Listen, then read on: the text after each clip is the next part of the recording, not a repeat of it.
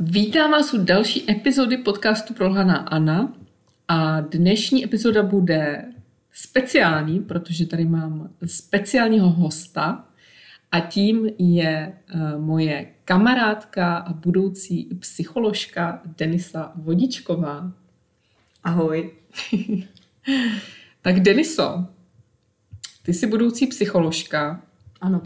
A zároveň pracuješ na lince důvěry a ve škole psychologie, mm-hmm. takže to určitě rozebereme. A mě by zajímalo, jak ty jsi došla k tomu, že by si chtěla se věnovat psychologii. Jestli to byla celoživotní cesta, nebo jestli ti to napadlo třeba až eh, v dospělosti, protože přece jenom je to služba lidem.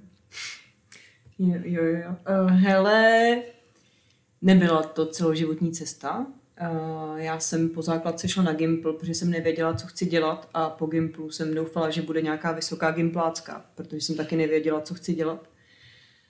A tak jsem chvilku nedělala nic, chvilku jsem byla na jiný vysoký, bylo to takový prazvláštní a moc jsem nevěděla, kam se vrznout. A uh, po nějaký době moje kamarádka šla právě na psychologii a v tu chvíli se mi otevřel vesmír, protože já jsem uh, najednou měla pocit, že to jde, že lidi můžou jít na náročnou školu a vystudovat ji. Do té doby jsem měla hrozně jako malý svět uh, celou dobu. Když jsem byla dítě, když jsem byla dospívající, měla jsem prostě pocit, že spousta věcí nejde a že já na ně nemůžu nikdy mít. A to by bylo třeba 20, tak jsem na tom začala uvažovat. A hrozně obdivuju lidi, který třeba teď učím v rámci školy psychologie, který chodí na ty přípravní kurzy a říkají mi tam, že už to věděli skoro od základky, eh, nebo prostě už na začátku té střední školy, což u mě tahle ta cesta byla teda úplně opačná než u, než u ostatních. Takže to byl takový ten prvotní impuls, jestli se ptáš na ten prvotní mm-hmm. impuls.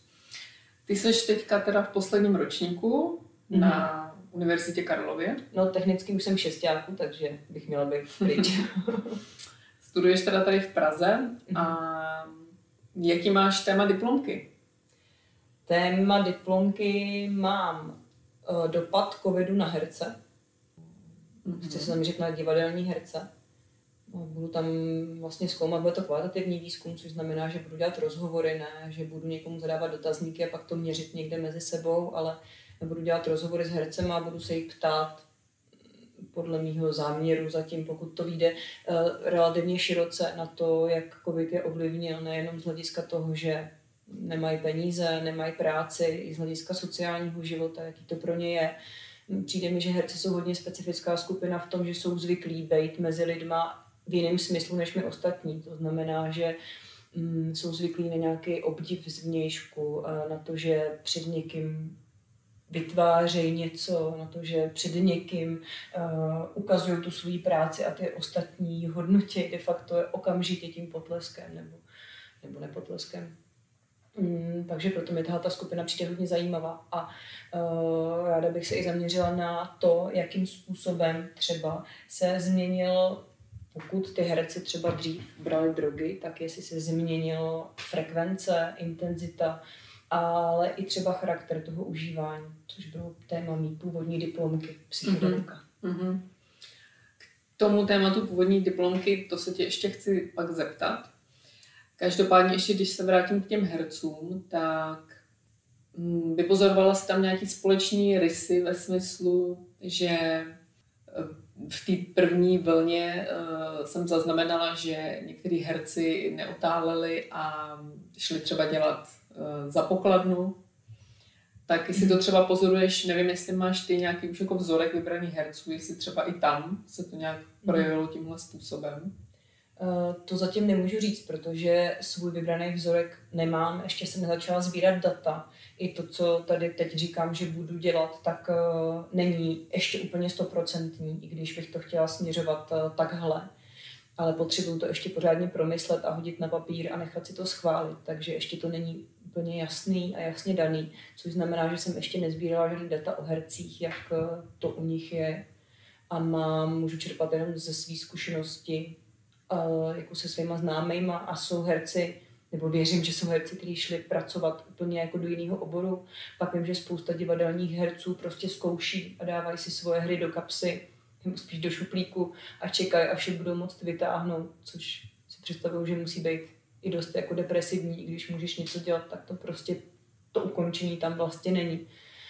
A pak jsou některý herci, kteří se začali věnovat dost kreativním činnostem, třeba streamu z různých oblastí, což mi přijde hodně zajímavý. Že si uh, tu publikum nebo ty diváky kompenzují tímhle způsobem. A jo, to je další věc, co jsem ti neřekla, na to bych se chtěla taky hodně zaměřit, na ty copingové strategie, na nějaké strategie zvládání toho, co se jim teď děje v životě, jak, jak oni s tím naložili, to je vlastně ta moje základní otázka.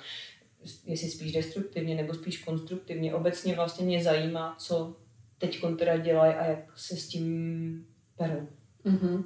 No je pravda, že ty streamy, že to je taky jedna z oblastí, kde určitým způsobem tam to publikum je, tak tam můžou taky exhibovat ty herci, ale nevím, jestli je to pro ně úplně jako naplňující, protože přece jenom živý publikum, živý potlesk je asi o vesmír jinde. Uh, to máš určitě pravdu. Uh, myslím si, že jako jakákoliv zástupná činnost bude o vesmír jinde. Jo? Mm. Na druhou stranu všichni jsme teď trochu o vesmír jinde v těch našich životech, takže si myslím, že cokoliv, co eh, můžeme dělat, ať už jsme herci nebo ne, proto, aby nám bylo líp a nějakým způsobem jsme si vykompenzovali ten deficit velký, co teď máme, eh, tak si myslím, že jako dává smysl. A to řešení je možný různýma způsoby. A myslím si, že tohle je jeden z těch jako hodně dobrých a zdravých. Mm-hmm. Tak dostaneme se teď k tomu tvému původnímu tématu diplomky, který ty si zmínila, tak nám o tom něco pověď, co to mělo být původně, protože to bylo taky hodně zajímavý téma. Eh, to téma mělo, mělo být eh, na psychedelika, což znamená na, na drogy, eh, psychedelické drogy, což je třeba LSD, psilocybin, meskalin i různý jako jiný halucinogeny. A zajímala jsem se o to Především proto, že mám pocit, že teď, nebo mám pocit, to tak je, že v České republice se teď hodně rozvíjí výzkum v rámci Národního důstavu, eh, Ústavu duševního zdraví, eh, který se snaží zjistit, jestli má smysl používat psychedelika v terapii. Zatím to vypadá, že ano, teď je pilotní studie, doufám, že nekecám, eh, s psilocybínem na rezistentní depresi s ketamínem. S ketamínem. Mm-hmm. To je celku fuk, každopádně tam zkoumají ten psilocybin, teď jsem se to trochu zamotala. Ale mně to přijde hodně zajímavý, protože mám pocit, že psychedelika mají v terapii velký potenciál, protože ti dokážou ukázat jiný oblasti v tom vnímání, některé oblasti, ke kterým třeba nemáš přístup. Mm, když dám třeba příklad na něčem jako hmatatelnějším, tak eh, mám dojem, že já jsem hodně myslící člověk, až bych řekla, že jsem fakt overthinking neustále a některé věci prostě není možný odmyslet. Spíš se tím brzdíš třeba v nějakém svém rozvoji nebo cítíš, že máš nějaký problém a potřebuješ do něj proniknout a ono to prostě nejde přes tu hlavu. A uh, co mě třeba pomáhá v terapii, myslím v mý vlastní, uh, tak je práce skrz tělo. Že obejdeš tu hlavu nějakým jiným způsobem skrz to tělo, zeptáš se toho těla, jak mu je víc, posloucháš to tělo třeba. A na tom jsem jenom chtěla demonstrovat to, že ty psychedelika fungují podobně v tom, že obcházejí to myšlení a, a vlastně ho jako oklamou a vy, mm, vynesou na povrch nějaký problém nebo nějaký téma, který ty si nedokážeš hlavou pustit z různých důvodů, ať už protože to je tvoje obrana, nebo protože to prostě nejde. Jako, nevím, možná to bylo traumatický, nebo ať to bylo jakýkoliv, tak takovým způsobem funguje psychedelika. A důležitá věc je to, že na psychedelikách nevzniká závislost. Mm-hmm. Oproti třeba jiným drogám, jako je kokain. Mm-hmm. To si myslím, že spousta lidí neví, že právě na těch psychedelikách uh, nevzniká ta závislost. Mm. Ale už se o tom začíná postupně mluvit řekla. Taky mi přijde. Mám pocit, že psychedelika jsou teď hodně moderní téma. My jako Česká republika jsme hodně moderní v tom, že už ty výzkumy reálně jako pro, uh, nima procházíme a děláme je. Pochopitelně to je jako hodně finančně nákladný. A i tím, že to je nelegální, tak je s tím spousta legislativního papírování. Uh, ale jako za mě, můj osobní názor je, že to určitě jako smysl má A uh, i tím, že to je moderní, tak se o tom víc mluví, čímž pochopitelně nechci podporovat to uh, samodávkování, protože užívání v nějakém neterapeutickém kontextu, v neošetřeném, se vlastně používají dva pojmy set a setting, což nevím, jestli tady chceš zmiňovat, ale řekla bych, že to je docela důležitý, že ve chvíli, kdy se užívají psychedelika, možná i jakýkoliv jiný drogy, tak je důležité tvoje nastavení mysli, to, s čím ty tam vstupuješ, v jaký jsi náladě, v jaký jsi pohodě, eh, jaký máš očekávání. A potom i to prostředí, kde to děláš, jestli to je bezpečný prostředí, jestli to je na párty, nebo uh, si teď chceš sama uh, něco třeba jako vyzkoušet, uh, nebo se třeba zeptat sama sebe nějakou otázku, na nějaký záměr. Uh, a to je hodně důležitý a v tom terapeutickém kontextu to je pochopitelně perfektně ošetřený. Což je mhm. důvod, proč ten terapeutický kontext zkoušení psychedelik v rámci nějakých potíží nebo duševních onemocnění je za mě bezpečný oproti třeba tomu, když právě lidi to berou někde na párty nebo kdekoliv mm-hmm. Já právě na základě toho, jak jsme si spolu povídali obecně o drogách, tak uh, jsem částečně změnila názor na ty drogy, protože na blogu mám právě článek, který se jmenuje no to čára mm-hmm. a on je jeden z nejčtenějších, kde jako poměrně jako tvrdě ty drogy odsuzuju ale na druhou stranu v poslední době vnímám, že samozřejmě to nejde házet do jednoho pytle. Mm. A ty, když si to právě nedáš na té párty a přistupuješ k tomu nějakým vědomým způsobem, třeba i v rámci té terapie nebo prostě podvedením určitým, tak eh, jako to získává jiný rozměr. Mm. Čímž samozřejmě nechci říct, jako, že braní drogy správný, to určitě ne. Mm. Ale že je potřeba se na to dívat i z jiného mm. pohledu. Eh, myslím si, že říkáš zajímavý slovo to vědomí, jo. teď se to hodně omílá, jak má být hrozně vědomý ke všemu, je to skoro kliše, já to mám taky osypky. Ale ono jako vyjadřuje tu podstatu toho, uh, o čem to má být, že já něco dělám vědomě, já si jsem vědomá těch rizik, jsem si vědomá toho, za jakým účelem to dělám a nedělám to proto, že tady někde prostě mi chce být fajn a chci uniknout ze světa ale jak si říkal, že ty drogy je potřeba rozdělovat a neházet do jednoho pytle, tak to je velká pravda, protože tak si myslím, že na to často společnost nahlíží, že drogy jsou obecně špatný a když někdo mluví o tom, že by mohl mít nějaký potenciál, tak vlastně rovnou se zatvrdí a řekne, no tak to v žádném případě. Jo, a e, jak jsi už zmiňovala, tak málo, kdy, málo kdo jako ví, že psychedelika nejsou prostě návykový z podstaty svý jako chemický, kterou tady nezvládnu jako uh, zreprodukovat, ale je na to spousta uh, článků a i českých různých podcastů, takže je možný si to vyhledat. Dobře, Deniso. Eh, a co tě konkrétně vedlo k tomu studiu psychologie a jestli bys ještě nastínila, mm, čemu se chceš do budoucna věnovat, jakému oboru mm-hmm. psychologii? No, mě k tomu vedlo to, že uh, jak to doslov, um, no, chtěla jsem mít obor, kde můžu pracovat s lidma a nechtěla jsem být lékař. Neřekla bych úplně, že no, chtěla jsem prostě pracovat jako s člověkem a s jeho představama, s jeho myšlenkama, s tím, co přináší jinak než fyziologicky. Ty nemyslím srozumitelná. No, seš, jako, seš, uh, je dobrý zmínit, že psycholog není právě ten lékař, Jo, jo, jasně. Psycholog není psychiatr. Psychiatr studuje na eh, lékařské fakultě a může předepisovat léky. Já jako psycholog studuju na filozofické fakultě a nemůžu předepisovat léky. Na druhou stranu jako psycholog můžu dělat psychodiagnostiku, což znamená, že můžu třeba otestovat lidi různýma dotazníkama nebo testama a třeba poukázat na to, že se zdá, že třeba ten dotyčný trpí nějakým určitým druhem duševního onemocnění. Takže ta mm, jako kooperace psycholog, psychiatr je určitě nutná v tomhle. Mm-hmm. Že jsme na sobě vzájemně závislí. Když pracujeme, nebo když já jako psycholog pracuji v klinice, že já samozřejmě nemusím diagnostikovat. A v tom je taky to kouzlo té psychologie, že já opravdu můžu dělat úplně cokoliv Můžeš být školní psycholog, můžeš být v nemocnici, můžeš dělat terapii, můžeš dělat rozvojový kurzy, můžeš být někde v HR, eh, koučovat lidi. Je to strašně jako široký záběr, můžeš být v psychologii reklamy, sportu, úplně čehokoliv. Tak to byla druhá věc, co mě hodně lákala na psychologii, to, že mi přijde, že jsem docela proměnlivý člověk a hodně se ty věci u mě mění a já se měním a snažím se měnit a mm, vyvíjet se nějakým způsobem. A to samozřejmě přináší to, že postupně opouštím nějaký staré věci, které jsem předtím měla pocit, že třeba nikdy neopustím. A bála jsem se mít nějaký zaměstnání, kde budu muset dělat furt tu jednu věc. Jo, a tady to je úžasný v tom, že můžeš za dělat třeba navíc úvazků na různých místech a za B fakt můžeš být v různých sférách. A když mě to teď nebude bavit nebo uh, zjistím, že nevím, jestli tohle je moje cesta psychologie, tak si klidně budu sednout do byly na chvilku za pokladnu nebo dělat něco manuálně, víš.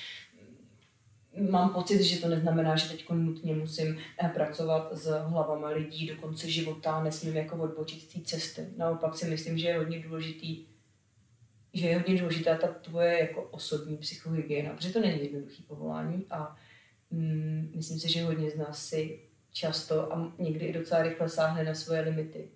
A zase se vracíme k mému neoblíbenému slovu, aby jsme byli vědomí, ale mm, myslím si, že i tady to hodně sedí, že ve chvíli, kdy já nějak zapomenu jako na sebe, tak tím spíš se nechám tou práci jako pozřít a spíš můžu vyhořet. Mm-hmm. Takže měli by sami psychologové chodit na psychoterapie? Uh, jako jestli je otázka jenom na mě, tak já si myslím, že ano. A my hlavně máme povinný supervize. Jo, pokud pracuješ v nějakém zařízení, tak tam máš podle mě vždycky povinný supervize, což znamená, že chodíš někam buď do mm. skupinových dá se říct, terapii supervizních, anebo uh, osobně k někomu. My na máme taky, jak individuální, tak týmový supervize. A nejsem si úplně jistá, teď bych kecala, jestli jako je povinný opravdu jako psycholog chodit někam na supervizi. Já si myslím, že jo, ale i kdyby ne, tak si myslím, že každý psycholog by to měl dělat, protože mm-hmm. uh, to je nutné pro tebe, tak pro ty klienty. Mm-hmm. Je dobrý, že jsi zmínila, že ta psychologie má hodně těch uh, podoborů, že se můžeš věnovat právě té psychologii sportu třeba. Že to není jenom, co si myslím, že si představí většina lidí, že mhm. prostě sedíš jenom s klientem a klient ti tam na pohovce říká svoje uh, pocity. pocity, zážitky. Takže jenom se tě ještě zeptám, čemu konkrétně by se teda chtěla věnovat. Jo, já jsem ti neodpověděla. Uh, hele, teď vlastně dělám krizovou intervenci na té lince důvěry, um, což není dlouhodobá práce s klientem, ale krátkodobá. A chtěla bych pracovat dlouhodobě. Cítím, že mě to láká uh, do té terapie jít. Uh, ráda bych teď začala psychoterapeutický výcvik, takže v budoucnu bych se ráda věnovala té terapii, určitě ne na plný úvazek, protože bych toho měla potom plný zuby, to nějak uh, jako rozdělit si ty, si ty věci, abych s tomu mohla věnovat naplno a určitě si nechám nějakou dobu linku. Hodně by mě lákalo jít do České psychedelické kliniky.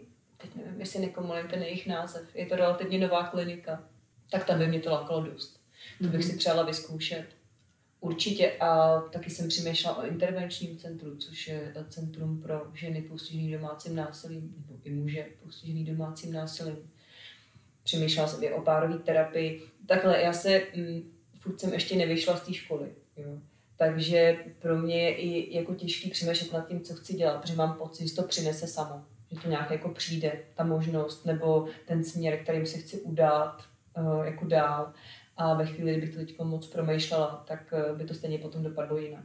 Já jsem od prapočátku de facto měla zálusk na klinickou psychologii, to znamená, že bych dělala někde v nemocnici třeba.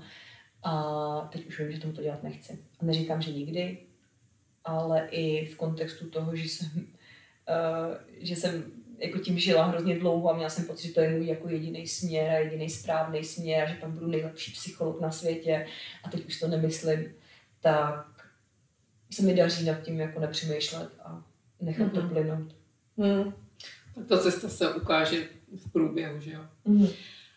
Ještě mi řekni, jak moc těžký je dostat se na tu psychologii, kdyby se někdo chtěl dostat na studium, tady hmm. konkrétně teda na té univerzitě Karlově? Uh, hele, tak my děláme ty přípravné kurzy na škole psychologie, takže o tom bych řekla, že mám docela přehled. A těžký, no. Hmm. Uh, jako není to jednoduchý. z těch humanitních oborů bych řekla, že to je těžší se dostat na psychologii určitě. A nebo takhle, ono hlavně je důležitá ta tvoje motivace v tom, že musíš udělat hodně věcí. Jo, jako není to nesmyslný, že tam jako nemůžeš dostat. Hm, teď zase nejsem srozumitelná. Jinak, je to těžký v tom, že musíš udělat hodně věcí. Musíš projít tříkolovým uh, přijímacím řízením, dva ústní pohovory a jeden test, ale ten test je složený ze čtyř testů. Jo, takže to je relativně náročné. Musíš na to přečíst spoustu knížek, musíš se je naučit, abys dokázal ten test psychologie vyplnit dobře. No, testy všeobecných předpokladů, ZSV nebo biologie, eseje, jo, pak ústního dokládáš svoji motivaci různýma praxema a něčím, co prostě jako děláš, co je aspoň trochu psychologický. Zároveň tam předkládáš literaturu, ještě tam analyzuješ video nějaký, eh, jako interakce lidí nebo dětí nebo prostě živočichů. jo, takže v tomhle bych řekla, že to je náročný dost. Já jsem třeba i tím, jak jsem to nevěděla od pradávna, eh, jako spousta ostatních, tak jsem si prostě vzala volno v práci, sedla jsem si na tři, čtyři měsíce a každý den jsem se učila. Četla jsem prostě ty knížky, ty učebnice, vypisovala jsem si, uh, do toho jsem chodila na praxe, bylo to relativně jako náročný. Musela jsem se fakt hrozně sebe zapřít a popřít a necítit vůbec žádnou svoji potřebu a jenom jsem se učila a kouřila na balkoně a z ničeho jiného se neskládaly moje dny. No. A, a jako cítím, že ta motivace je důležitá dost v tom, že já jsem se dostala na podruhý, což je relativně častý u, uh, u té psychologie, že se na poprvé třeba nedostaneš. Mm, a v tom prvním roce, že to bylo takový jako lážo plážo, jako že to ještě ve mně teprve vstříbilo. Jo, že jsem si nebyla úplně jistá, jsem si říkala, jo, bylo by to fajn, no a tohle, a teď jsem jako něco četla, ale zároveň se mi moc nechtělo. A ten druhý rok už jsem věděla, že to je stoprocentně tohle. Jo, a proto jenom zmiňuji to, že ta motivace musí být fakt velká, protože ono vydržet u těch učebnic a knížek, když ti to nebaví nebo ti to moc nemotivuje, tak je podle mě skoro nemožný. Dobře, dostaneme se teďka k té lince důvěry. Mm-hmm kde teda pracuješ. Mohla bys jenom přiblížit, jaký, mm, co přesně k tomu potřebuješ, jakou průpravu? Mm-hmm. Musíš být psycholog nebo sociální pracovník, možná i nějaký jiný humanitní obor, ale tam si nejsem jistá, jaký jsou podmínky pro přijetí. Musíš mít uh, kurz krizové intervence, uh, stačí ta telefonická, což znamená, že to je nějaký 150 hodinový kurz, který je akreditovaný a připraví tě na tu práci krizovou protože má svoje specifika pochopitelně jako každá jiná práce, takže musíš mít tenhle ten kurz vždycky a musíš být psycholog. Uh-huh. A ten kurz jako poskytuje kdo? Eh, různé instituce. Já jsem třeba chodila na kurz eh, kompletní krizový intervence D Liberec. Uh-huh. Takže je víc. Prostě. Takže je prostě víc těch různých uh-huh. organizací, které to zajišťují, ale je důležité si dát bacha na to, aby ten kurz byl fakt akreditovaný a nebyla to jenom nějaká pofidérní šutice. jo, já myslím, že pro hodně lidí to je zajímavý téma, mm, konkrétně ta linka důvěry, protože je to opředeno takovým, mm, já nevím, asi jako tajemstvím bych řekla. Fakt? No tak většina lidí jako neví, s čím jako se tam pracuje, tak jako znáš, že třeba tam volají ty lidi, jako, že mají nějaký problém, ale konkrétně třeba jako jaký rady nebo čím nejvíc tam ty lidi volají, hmm. mě zajímalo. No je pravda, že i ve svém okolí si všímám toho, když třeba někomu říkám, hele, tak se zavolej na linku s tímhle třeba, tak říkají, no to ne, to já přece nebudu otravovat. To není sebevražda. Že někdy... Právě, no, že jako považuji to spíš jako za to, že tam voláš v té úplně nejhorší situaci, kdy se jedná o nějaký týrání nebo něco hmm. takového. Jo, tak to ne, takhle to není. Jako může zavolat kdokoliv, kdo prostě teď je v krizi a ta krize se může týkat čehokoliv. Každý máme ty hranice krize úplně jinde a rozhodně to nemusí být někdo, kdo teď stojí na mostě a přemýšlí nad tím, že ukončí svůj život. I když pochopitelně máme takovýhle hovory, ale uh, i se mnohdy jako potkávám s tím, je dobrý den, já vám nechci blokovat linku, protože ten můj případ není tak akutní. Mm-hmm. Ale to je v pohodě, může zavolat fakt kdokoliv. Mm-hmm. Jo, jako kdokoliv, s čímkoliv, teď si prostě s ničím nevím rady, teď mě to tíží, nebo mám úzkost, nebo jako cokoliv. na tu linku patří ve chvíli, ten člověk to považuje, že teď neví, jakým svým způsobem to jako vyřešit, nebo jaký jsou strategie, nebo prostě o tom potřebuje s někým mluvit a třeba nemá, nemá s kým. O Vánocích se hodně zvýšily počty hovorů s tématikou osamělosti. Nemůžu domů, protože třeba uh, covid, jo. Protože třeba, protože prostě covid. Uh, nebo nemám nikoho. Jo. I tohle je téma na linku. Mm-hmm. My tam samozřejmě těm lidem nemůžeme suplovat jako nějaký sociální mezilidský kontakt, to ne, ale ty ty témata tam se tam vlastně jako objevují. A jak se spela jako obecně za problémy, to je strašně široký, jo. to jsou partnerský potíže, potíže s dítětem, třeba s výchovou, mm, nechtěný těhotenství, kohokoliv, mm, různý rozhodování se třeba mezi pracema, jo, i takovýhle témata se tam objevují. Um, přemýšlím, sebevraždy určitě jako jsou, jsou jako, mají svoje místo, volají tam i lidi třeba s duševním onemocněním, který teď není zrovna dobře a třeba jejich konzultace s psychiatrem nebo s psychologem je daleko a teď zrovna potřebuju mm-hmm. jako mhm. nějakou akutní pomoc. No, to je asi takhle, co mě mm-hmm. jako napadá. A samozřejmě, jako jak se říkala, domácí násilí, jo, to jsem nezmínila, jsem vlastně o tom mluvila předtím jenom. A pochopitelně i, i to, že třeba ten syndrom K, ten syndrom toho týraného a zanedbávaného dítěta, tak i s tím se volá. Máme vlastně i ček, takže spíš ty témata třeba toho sebepoškozování nebo zneužívání dětí bývají z pravidla, dle mého názoru, víc na četu. Mm-hmm. Ono je důležité říct, že mm, žádný problém jako není tak malý, mm. aby, si, aby ho lidi s někým řešili. Takže mm. i jak si říkala, že asi není vůbec jako ostuda volat prostě nebo četovat mm. si s někým z té linky, Uh, I když třeba okolí by to odsoudilo, že to je prostě mm. něco úplně malicherného mm. pro ně. No ono je totiž někdy těžký, že to okolí na to reaguje neadekvátně. Jo? A když to je třeba pro toho člověka důležitý, tak se třeba spíš právě uzavře před tím okolím a má pocit, že to teda už nemůže s někým řešit. Protože přece i jeho okolí na to reagovalo tak, že on je divný, nebo ať se uklidní, nebo co tady říká. Jo. V tom si myslím, že je velká výhoda té linky, že tohle to se tam nikomu nestane. Jo, že by někdo bagatelizoval jeho problém. Mm-hmm. Eh, pozoruješ nějaký mm, nárůsty případů v určitých obdobích? Já třeba si pamatuju, že na jaře snad, že bývá nejvíc sebevražd, mm. když se to potvrzuje. Uh, vím, že nás to učili v kurzu, mm-hmm. že na jaře bývá nejvíc sebevražd, protože to počasí je v plném rozporu s tím prožíváním toho člověka. Uh, já osobně teď v poslední době vnímám nárůst. Já nevím statistiky, mě to většinou moc nezajímá, se přiznám, jo, že nejsem tenhle typ, co by si četl, co kdy, kde se děje nejvíc. To zajímá jako jiný, ale tohle prostě není úplně jako moje téma, cítím, že tam vůbec nemám prostě nějaký pnutí tohoto zjišťovat.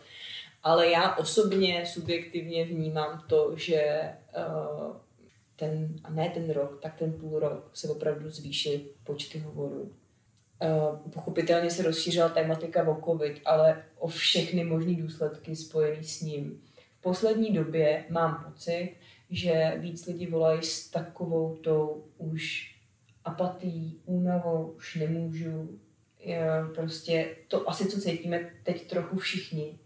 Já, to není lhostejnost, ale je to takový, to, jak už to na nás sedá, jak kdyby nám mm. hlem no, prostě obalil mozek. Taková rezignace. No, tak, ale jo, ale zároveň už to není to naštvání, ale co, no, co teda mám jako dělat hmm. už prostě fakt jako, jak kdy to skončí, kdy už to konečně jako nebude, nebo se něco změní. No a co by si dala jako radu teda všem na tady to období? Hm. Ty vole, to teda, teď jsem řekla ty vole. to nevím, jestli smí. Smí, tak myslím, že ta situace nic jiného nezaslouží. Mm, radu, hele, já nevím, jestli bych tady takhle rozdávala rady. Já můžu říct, co pomáhá mně, uh, ale na lince i třeba, to si myslím, že je důležitý, my jako nedáváme moc rady, jo, jakože nevolejte nám s tím potřebu radu uh, a nějakou zaručenou, takový ten jasný recept a způsob, jak tohle to vyřešit. Protože to není. Já s tím člověkem můžu to zkusit hledat v tom jeho životě, ale všichni jsme jiný a řešíme úplně něco jiného, když se zdá, že to je podobný. A hele, hodně se na to zapomněl, jak psychologové dávali rady právě na začátku toho covidu no, o té sebepéči, ať chodíme ven, ať sportujeme, ať čteme knížky, ať se vídáme s blízkýma aspoň nějak bezpečně. A tohle už se teď v té druhé vlně, nebo jak to mám říct, vůbec neděje. Jo, už není tolik taková ta vlna solidarity, nejsou někde zdarma relaxace, jo, že mám pocit, že to hodně upadlo. Asi i s tou letargí té společnosti. A já bych to asi chtěla připomenout jenom, že tohle je třeba to, co pomáhá mně, že prostě chodím ven, to, že sportuju, to, že jdu fakt na čerstvý vzduch, to, že jdu s kamarádem nebo s kamarádkou někam. Mm, to je důležitý. Fakt mm. důležitý. A taky bych se prostě doma zbláznila a hrozně obdivuju všechny lidi, co mají doma děti a teď tam musí být všichni nahromadě. To taky bylo téma jako pro linku a uh, uf, tyjo, to je jako fakt náročný. Obecně ty témata jsou prostě náročný, mám peníze, prostě vyhodili mi z práce, nebo nemám práci, nemám kde bydlet. Je to jako hrozně, hrozně náročná situace, těžká. A pokud prostě ta možnost je, tak být laskavý k sobě, nějak být na sebe hodný k tomu svýmu tělu, k té svojí mysli co nejvíc. Každý ví, co mu zabírá, nebo to tuší, nebo to může zkoušet. Mm-hmm. Je to nějakým způsobem specifická situace, já si ale myslím, že na ní jde koukat i trochu tím pozitivním způsobem, pokud to aspoň trochu jde. Samozřejmě, že mě to taky nejde vždycky. Jo? Taky jsem měla období svý vlastní letargie a naštvání a rezignace. A teď mi přijde z toho se pomaličku trochu lepší a snažím se v tom nacházet ty věci, co jsou fajn. Že třeba nemusím chodit do práce, nemusím moc jezdit metrem, do školy můžu chodit online, jo? ale tím spíš si myslím, že je hrozně důležitý chodit ven Hrozně. Hmm. Je to tak a teďka už, sice už je to rok, ale tak přece jenom bude jaro za chvíli. Jo, přesně, ty lidi, pojďte ven, bude krásně. Přesně tak. Ještě mi řekni, jestli se vám stává, že by na linku volal někdo vyloženě ze srandy. Případně jak se to řeší. Moc ne. Mm, myslím si, že se s tím, s tím spíš potýká linka bezpečí, která je zdarma a je pro děti nebo pro dospívající do 20. A dospělí vlastně do 26. Když to jsou studenti, nám se to moc nestává výjimečně, zavolá nějaký dítě a já to třeba řeším tak, že to jako poznáš, že vždy volá dítě a že to není téma, který by bylo jako relevantní, tak mu říkám, že prostě s ohledem na to, že má dětský hlas a to téma je takový, jaký je, takže mu nemůžu věřit, že tohle je to téma ale že si myslím, že je dobře, že to vyzkoušel a že tady jsme ve chvíli, kdy bude mít problém, tak nám může zavolat. Mm-hmm. Mm-hmm. Takže takhle s tím pracuju. Jsem, jsem upřímná, neříkám mu, nebo ne, ne, víš, jako, že když víš, že to je sranda, tak s tím nepracuju jako uh, s reálným případem, ale jako musíš to, nemůžeš jako všechny lidi poslat někam, protože mají dětský hlas, jo, to, to vůbec, ale jako někdy to poznáš tu srandu, nebo spíš bych řekla, skoro vždycky. Mm-hmm. Jasně. Tak přesuneme se na další téma. My jsme si minule povídali s tebou o poměrně novém oboru, ty psychologie, což je kyberpsychologie. Mm-hmm. A mě to zaujalo, tak bych právě chtěla, abys to i přiblížila našim posluchačům, co to vlastně je. Uh, já nejsem odborník na kyberpsychologii, uh, ale mám uh, teď předmět s odbornicí na kyberpsychologii a v tom předmětu a v rámci toho oboru se zabýváme všima možnýma, nejenom patologiema na, tě, na tom internetu, myslím z hlediska třeba so, závislosti na sociálních sítích nebo na pornu nebo gambling skrz internet, ale i třeba teď to v rámci covidu je i hodně moderní, že jo? to, že najednou jsme všichni jako online. A kyberpsychologie se věnuje i nějakému bezpečnému užívání internetu, Eh, jakým způsobem se chránit před třeba nějakým stalkingem, hackingem, těmahle záležitostma, mm, i třeba navazování vztahů, online dating, Tinder, já toho moc dalšího jako neznám, takže uh, další výrazy ze, se, ze sebe nevypotím. Ale všem těmhle tím oblastem de facto prostě jako můžou napadnout uh, a jejich psychologickým aspektům, tak se věnuje kyberpsychologie. Mm-hmm. Mně ještě teď napadlo, že hodně se ta bezpečnost na internetu řeší v souvislosti s dětma a s tím, mm-hmm. jak děti užívají ten internet. Ale na druhou stranu vnímám, že mm, ty dospělí jsou k tomu jako víc nezodpovědní vůči sobě, protože kolikrát jako cokoliv dáš prostě na internetu hmm. se dá, že ho zneužít. A mě to třeba až někdy jako překvapuje, jaký lidi sdílejí informace veřejně na internetu. Hmm. Jestli si jako vůbec uvědomují, že se to dá zneužít, tak jako mm, i vlastně ta osvěta jako v tomhle vůči těm dospělým, hmm. který pak jako případně můžou jít jako příklad těm svým dětem, tak je taky hrozně důležitá. Hmm. To s tebou určitě souhlasím. Uh, já sama jsem nevěděla, co všechno, jo, třeba může uh, být zneužitý, jak bych se třeba měla chránit a uh, až v tom budu strašně chytrá a přechytrala po dokončení tohle předmětu, tak uh, ti o tom ráda povím. Eh, ale myslím si, že určitě to je důležité chránit i sebe a tím pádem a rozumět tomu, co se mi může stát a tím pádem potom to třeba předat těm dětem. Mm-hmm. Ty jsi právě zmínil ten stalking, což je, je, sice jako všichni víme, co to je, to slovo, ale myslím si, že málo kdo si dovede představit, jako z čeho to může vzniknout, z jaký prostě prkotiny, že ty něco, mm. že ty jenom něco zveřejníš a najednou tady máš prostě obrovský problém, který co jsem tak jako slyšela, je v rámci české legislativy docela těžký jako řešit. Mm. Že úplně ty policajti se tím jako nezabývají jestli tak, jak by měli. Nebo tak ono to je nový, že jo, stalking. Mm. Je tady nově eh, jako trestný čin, že nekecám. Myslím, že to je trestný čin. A předtím to nebylo vůbec zavedené v legislativě, takže bylo dost těžké s tím jako zaobírat a tomu nerozumím, protože nevím, do jaký míry ty policajti tušejí, co s tím dělat mm. nebo nedělat ale ve chvíli, kdy jste jako obětí stalkingu, tak určitě jako běžte na policii. Mm-hmm. A dá se za stalking považovat vlastně, i když tě třeba sleduje jako tvůj partner nebo manžel? Jo, že jako taky jsou případy, kdy jsou třeba ty manželé nebo manželky extrémně žádliví a už ti jako narušují tu tvoji osobní zónu a lezou ti do telefonu, mm-hmm. sledují ti nebo si na tebe najmou detektiva. Tak to případně, je no. případně si třeba i ty se s tím jako setkala v rámci té praxe třeba na té mm. důvěry.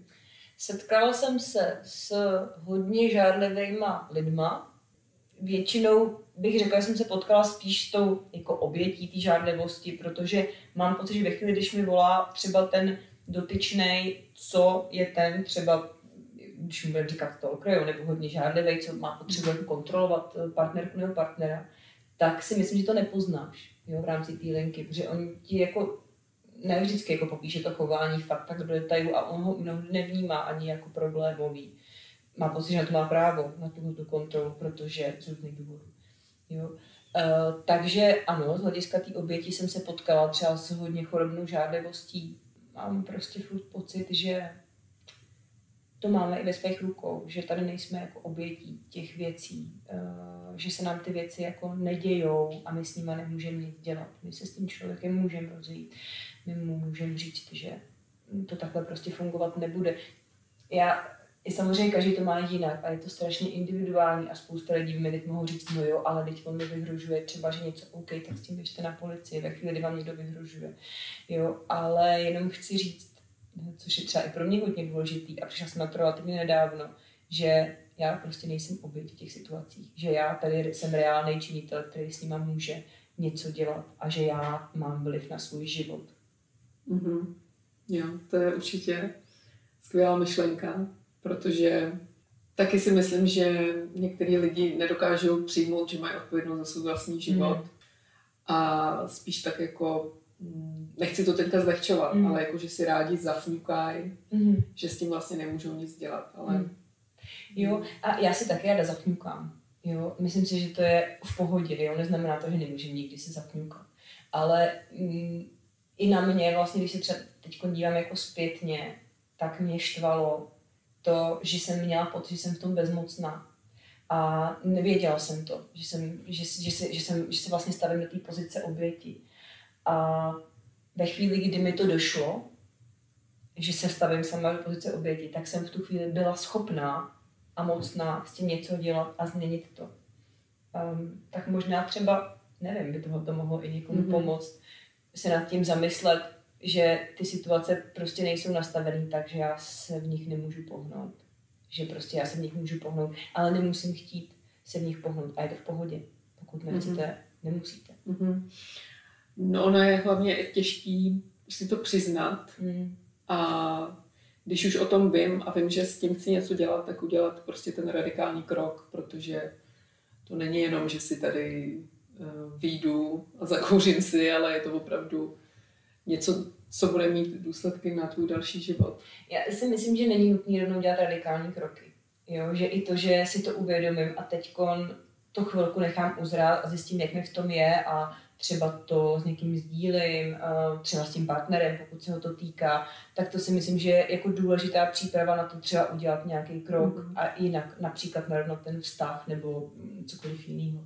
Jo, že neznamená to, že to nemá, jako, že, že teď musím okamžitě jako spálit mosty, Uh, ale to uvědomění je určitě důležitý. No, já jsem sama si toho vědomá nebyla a bylo to pro mě dost těžké. Měla jsem prostě pocit té bezmoci, což je prostě hrozný pocit, že máš pocit, že se nemůžeš pohnout jako ani doleva, ani doprava. Mm-hmm. A stává se, že třeba tady ty oběti si to i jako obhajujou. No, že jasně. v té situaci, že se tam jako nedostali sami. Jo, jo, určitě se to jako stává asi, jo, že, že se tam nedostali sami, že tam někdo dostal. Často třeba oběti domácího násilí mají pocit, že to zaslouží.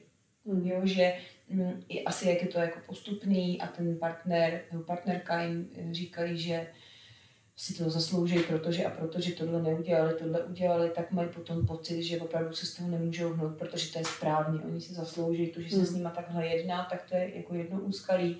A teď nevím, na to se ptala. Jo, že ty oběti mají pocit, že co?